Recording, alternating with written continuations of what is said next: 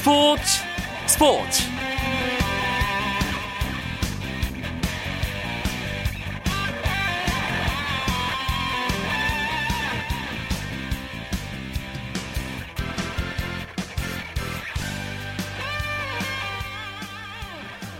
오랜만에 인사드립니다. 스포츠 스포츠 아나운서 이광용입니다. KBS의 주인인 국민 여러분께 부끄럽지 않은 공영방송으로 거듭나기 위해 노력했던 시간 본의 아니게 청취자 여러분께 불편함을 드려 죄송한 마음입니다. 어렵게 제 자리로 돌아온 만큼 이 자리의 소중함을 다시 한번 가슴에 깊이 새기고 더 노력하는 모습 보여드리겠습니다. 프로야구 경기 결과와 주요 스포츠 소식으로 금요일 밤 스포츠 스포츠 출발하겠습니다.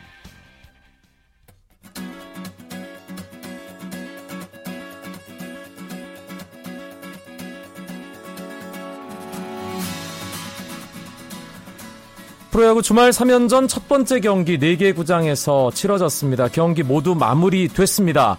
먼저 잠실 기아와 LG LG가 먼저 앞서갔는데요. 기아가 6회, 7회 한 점씩 내면서 동점을 만들더니 9회 초에 역전에 성공했습니다. 5대 3 기아의 승리였고요.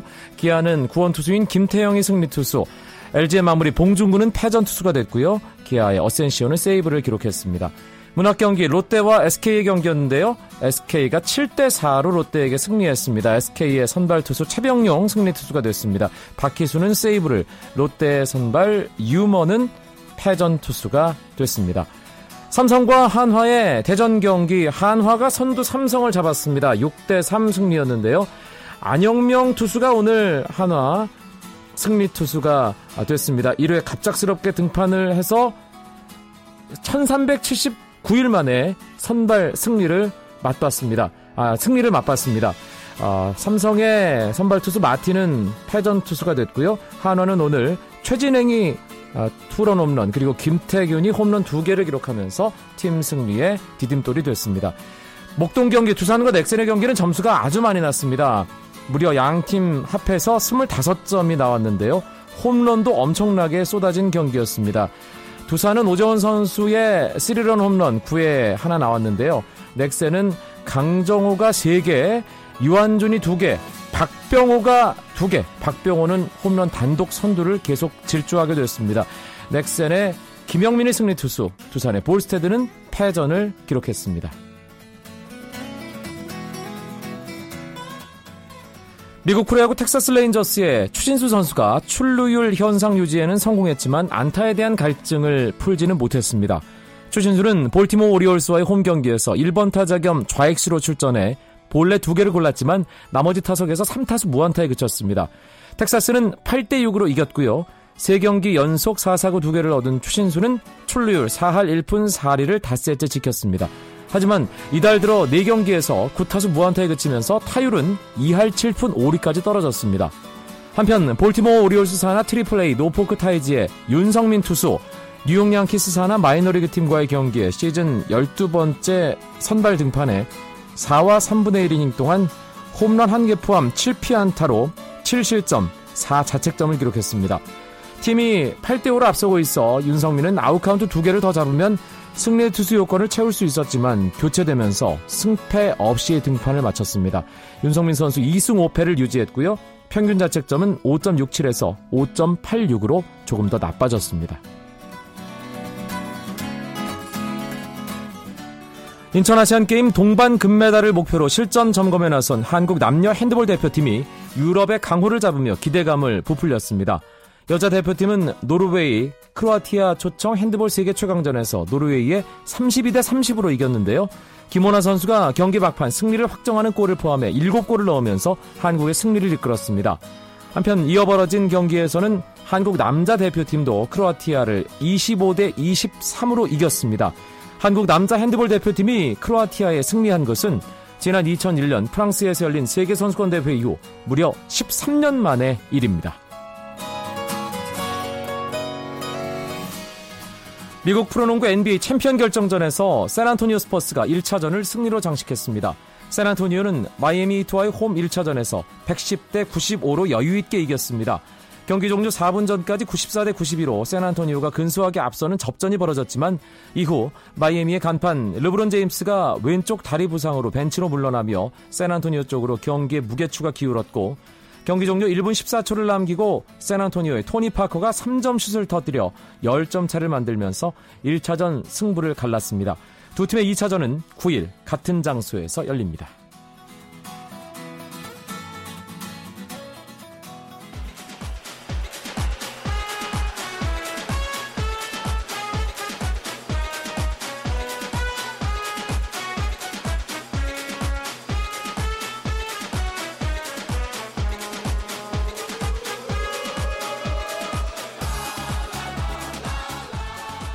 금요일 밤 스포츠 스포츠는 축구 기자들을 통해 듣는 국내 축구 이야기 축구장 가는 길로 채워드리고 있죠. 오늘은 스포츠조선 이건 기자가 스튜디오에서 함께 하겠습니다. 어서 오세요. 네, 안녕하세요. 이건입니다. 그리고 잠시 후에는 미국 마이애미에서 축구 대표팀을 가까이 취재하고 있는 일간 스포츠의 송지훈 기자도 연결할 테니까요. 조금만 기다려 주시기 바랍니다.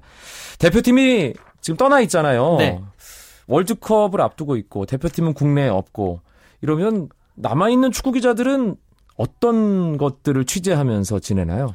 어, 일단은 뭐 각종 기획 기사들이 미리 준비하는 것들이 있습니다. 뭐 각 선수의 우리나라 그 23명의 그 선수들의 스토리 라인들을 이렇게 이제 취재를 하면서 네. 뭐 예전 감독님들 그러니까 그 선수의 아하. 중고등학교 때 감독님들 찾아뵙고 어떤 어떤 이야기를 듣는다라든지 뭐 그런 얘기도 있을 수가 있고요. 그리고 가장 큰 것은 아무래도 우리와 같은 조에 있는 팀들의 그런 평가전들을 취재를 하면서 지금 뭐 브라질 월드컵이 시작은 안 됐습니다만 저희는 벌써 그 브라질의 시차로 살고 있는 어 뭐 그런 뭐 안 좋은 역효과라고 할까요? 뭐 그렇게 정신없이 지내고 있습니다. 이건 기자 중요한 부분 얘기를 해주셨는데 네. 우리와 함께 H조에 속해 있는 다른 나라들 러시아, 알제리, 벨기에 뭐 평가전 계속 치르고 있고 우리가 똑같이 월드컵을 준비하고 있잖아요. 네네. 이건 기자가 이 나라들에 대해서 좀 취재한 이야기 들려주실 수 있는 것들 좀 풀어봐 주시죠. 어, 일단은 뭐 외신에 의존하는 경우가 좀 많고요. 그리고 저희 통신원이 또 이제 현장에 가서 여러 가지 얘기를 전해주고 있는데 어, 아무래도 알제리의 그 거침없는 4연승 행진이 어, 상당히 지금 큰 화제가 되고 있고 특히나 많은 뭐 한국 기자들, 벨기에 기자들 그리고 또 러시아 기자들이 알제리의 캠프가 지금 스위스에 있거든요. 네. 스위스로 넘어가서 어, 상당히 지금 많은 정보를 찾기 위해서 얘기를 하고 있다. 뭐 이렇게 저렇게 많이 왔다 갔다 하고 있고 특히나 기자들 사이에서도 이렇게 뭐 한국 기자를 보고 어떤 뭐 어떠 어떠냐 그리고 뭐 알제리 너희의 전력은 어떠냐 이런 식의 얘기들을 많이 하고 있습니다. 또 벨기에 같은 경우에는요. 벨기에 대표팀 트레이닝 캠프에는 진짜 이번에 벨기에가 정말 상당한 팀이라는 게 전 세계 각국의 기자들이 다 몰려온다고 그래요. 그만큼 와서 예. 스타 선수를 취재를 한다. 그런 선수들의 이름값이 네. 기자들을 불러 모으는 거죠. 그렇죠. 알제리 전력 얘기를 이건 기자가 언급을 했는데 사실 지난 주말에 아르메니아와 평가전을 했었나요, 알제리가? 아, 1일 날에 아르메니아와 예. 했었고요. 그리고 또 이제 5일에 이제 루마니아와 이제 5일에는 그렇게 경기를 했었는데. 네. 아, 근데 전 아르메니아와의 평가전을 봤는데 어, 공격의 팀 스피드가 엄청나던데 깜짝 놀랐습니다. 좀 두렵다는 생각이 마저 들더라고요. 네, 뭐 3대 1로 이겼었는데 이제 뭐 물론 축구는 상대적인 것들이 있긴 합니다. 아르메니아가 이제 또 이렇게 이해하시면 어떤 분들은 아, 한국이 아르메니아보다 뭐 강하다. 는 그런 보, 이제 보장을 할 수 있느냐라고 네. 얘기는 하고 있지만 그래도 아르메니아가 아무래도 전력이 떨어지는 팀이다 보니까 어뭐 그걸 감안을 하고 보셔야 되는데 그렇다고 하더라도 지금 한아그 알제리가 A매치 2014년에 있은 A매치를 지금 다 승리를 하면서 4연승 중입니다. 음. 말씀하신 대로 뭐 페굴리 선수라든지 자부 선수라든지 이런 선수들의 좌우 측면에서 올라오는 어 뭐 그런 돌파라든지요. 크로스, 슈팅력이 상당히 좋고요. 어 다, 다만 그 이제 5일에 있었던 루마니아 경기 같은 경우는 2대 1로 이제 그 알제리가 이겼는데 그 수비 뒷공간이 아무래도 아직까지는 네. 어느 정도 수준에 올라온 팀한테는 수비 뒷공간 뚫리는 모습들이 많다라는 게 좀 볼 수가 있었죠. 홍명보 감독을 비롯해서 우리 코칭 스태프들도 분명히 알제리의 공격의 날카로움, 네. 또 수비에 있어서의 빈틈 그렇죠. 이런 것들을 다 체크하고 있겠죠. 네. 아, 벨기에, 러시아, 어, 알제리 사실 처음에 조 편성이 나왔을 때만 해도 아, 이 정도면 괜찮다.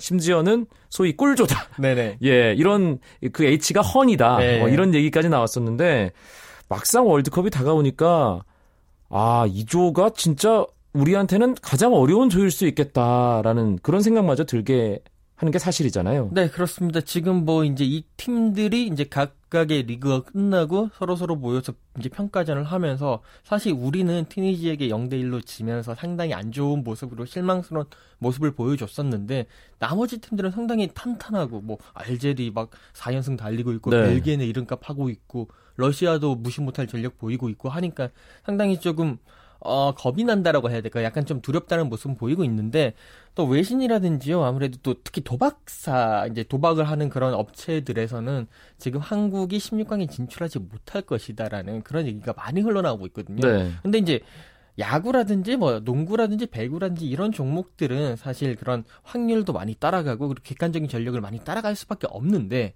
축구라는 종목은 사실상 이게 그런 것을 무시를 하더라도 충분히 그러니까 여러 가지 변수가 많다라는 그렇죠. 얘기죠. 그렇기 예. 때문에 제가 기억하기로는 한국이 아마 16 어, 어떤 월드컵 대회를 하- 나가더라도 16강에 나갈 것이다라는 그런 전망을 받아본 적이 거의 없었던 걸로 음흠. 기억을 하고 있거든요. 그렇기 때문에 남의 얘기 듣지 말고 일단 우리가 우리 대표팀 선수들을 믿어주는 게 좋을 것 예. 같습니다. 사실 객관적인 여러 수치들, 네. 예, 보여지는 수치들 면에서는 32개 나라 중에 피파 랭킹이 31위이고, 네.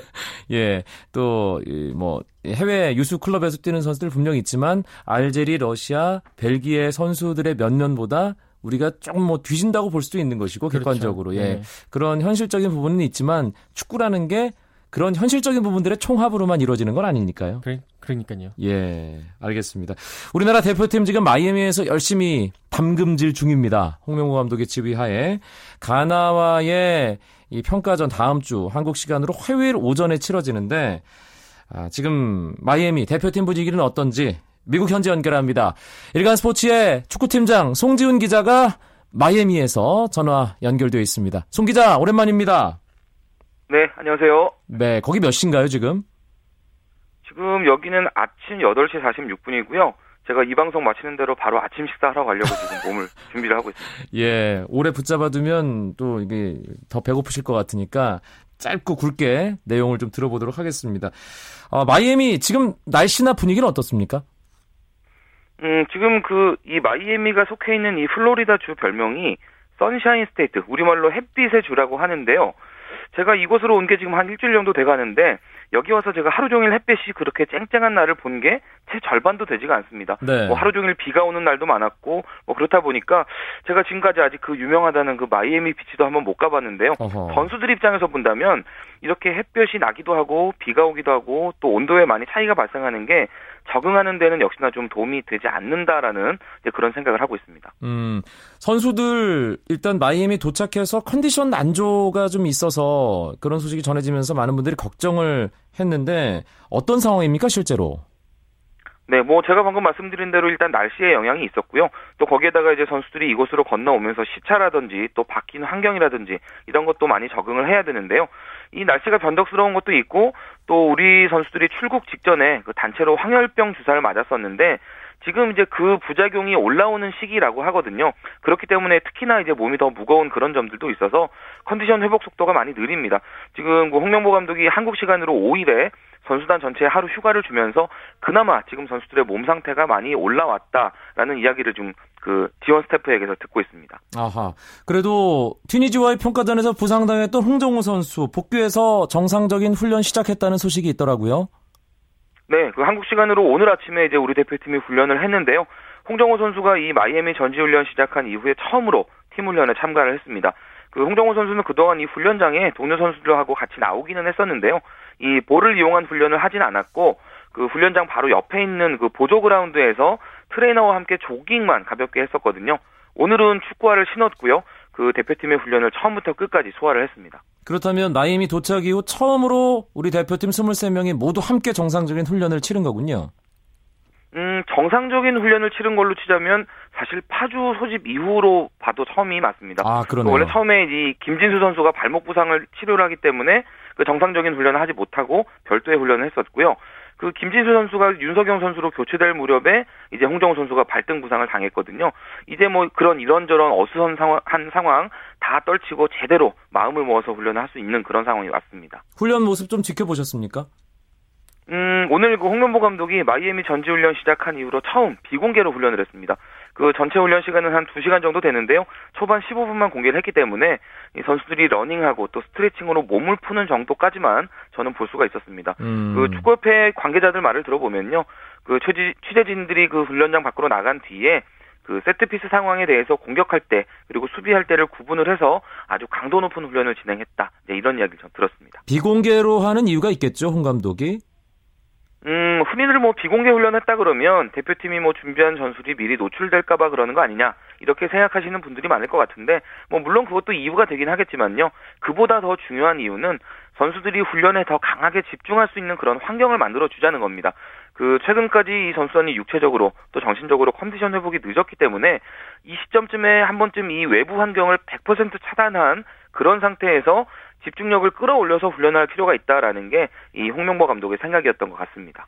그런데 훈련 강도가 지나치게 높아서 선수들이 이게 컨디션 관리하고 몸 어, 정상적으로 이제 계속 만들어 나가는 게 쉽지 않은 상황이 아니냐 일각에서는 이런 얘기도 나오고 있던데 송지은 기자는 어떻게 보세요?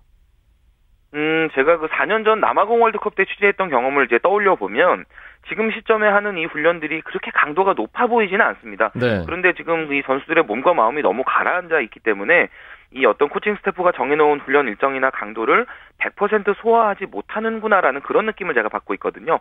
하지만 이제 최근에 그 꾸준히 훈련을 지켜보다 보니까 이 선수들이 육체적으로 정신적으로 점점 회복을 해 간다라는 게 이제 제 눈에도 보이고 있고요. 지금 어떤 진도가 좀 늦게 나간다라는 점이 좀 걱정스럽긴 하지만 지금부터라도 훈련에 박차를 가해야 되지 않을까. 뭐 그리고 박차를 가하면 되지 않을까 이런 생각은 합니다. 가나전 앞두고 이제 훈련할 시간 한 사흘 정도 남았는데 어, 준비를 하고 있겠죠? 네, 그렇습니다. 이 일단 이 가나와의 평가전 크게 두 가지 의미를 가지고 있을 텐데요. 일단은 그 우리가 앞서서 튀니지전에서 노출했던 여러 가지 약점들 어느 정도나 우리가 보완했는지 확인하는 그런 기회를 한번 가져야 될 것이고요.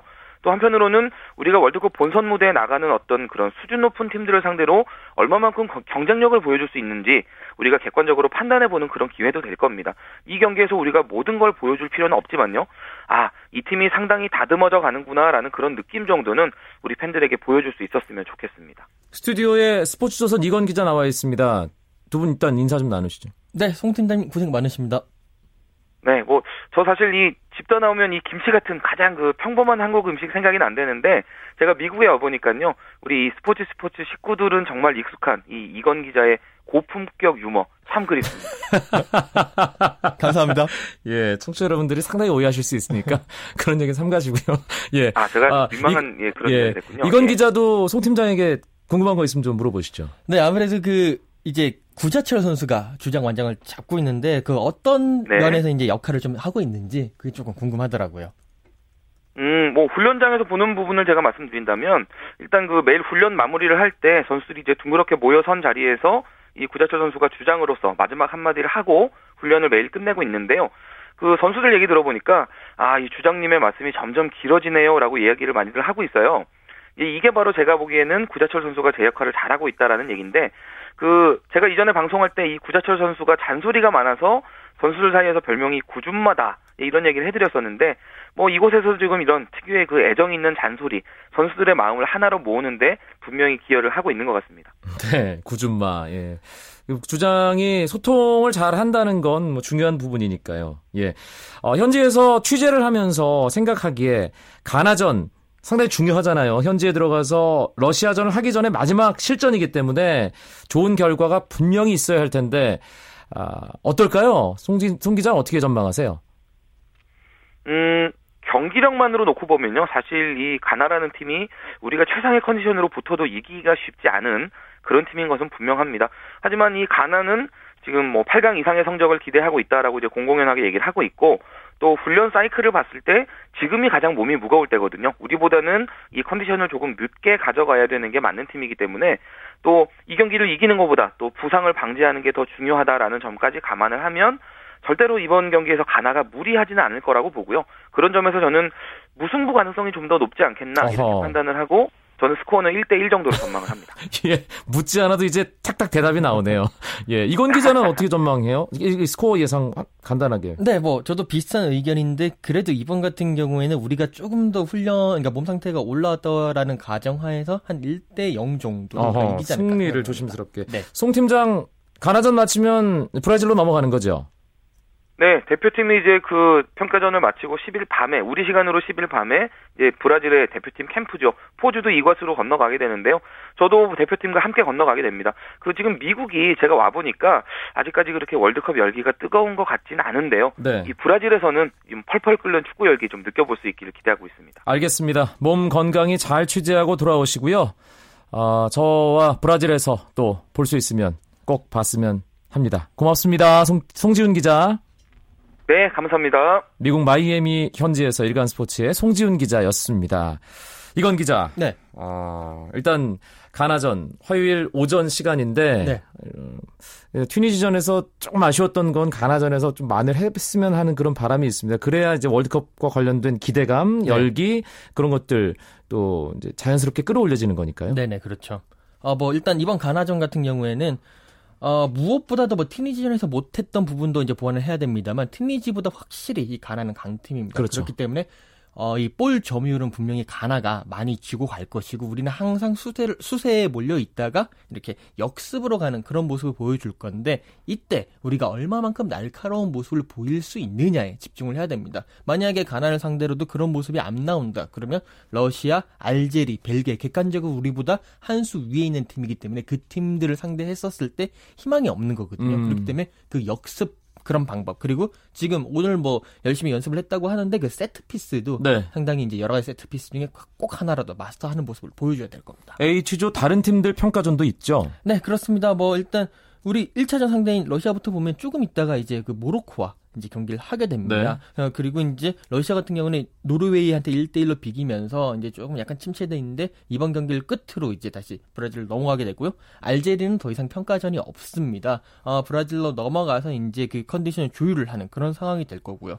어, 벨기에 같은 경우가 이제 재밌는데 8일에 이제 티니지와 경기를 펼칩니다. 우리가 티니지랑 했었기 때문에 그렇죠. 어떻게 보면 우리의 그런 전력을 간접적으로라도 가늠할 수 있는 그런 음. 좋은 기회가 될 것 같습니다. 네, 월드컵이 이제 하루하루 다가오고 있습니다. 이제 일주일 정도 개막 남았고 네. 대한민국의 첫 경기까지는 한 열흘 남짓 네네. 남은 상황인데 네네. 아, 하여튼 이번 월드컵 즐기는 모두가 함께 즐길 수 있는 또 하나의 축제, 또 하나의 기분 좋은 기억을 만들어 줬으면 하는 바람입니다. 금요일마다 찾아오는 국내 축구 이야기 축구장 가는 길 스포츠 조선의 이건 기자였습니다. 고맙습니다. 네, 감사합니다. 오늘 준비한 소식은 여기까지입니다. 아, 주말인 내일은 9시 20분부터 최시중 아나운서와 함께 하실 수 있고요. 저는 월요일에 브라질 월드컵 중계 방송을 위해 리우데자네이로 출장을 떠납니다. 제 자리는 한석준 아나운서가 대신합니다. 브라질 다녀와서 뵙겠습니다. 저는 중계 방송을 통해 인사드리겠습니다. 아나운서 이광용이었습니다. 고맙습니다. 스포츠 스포츠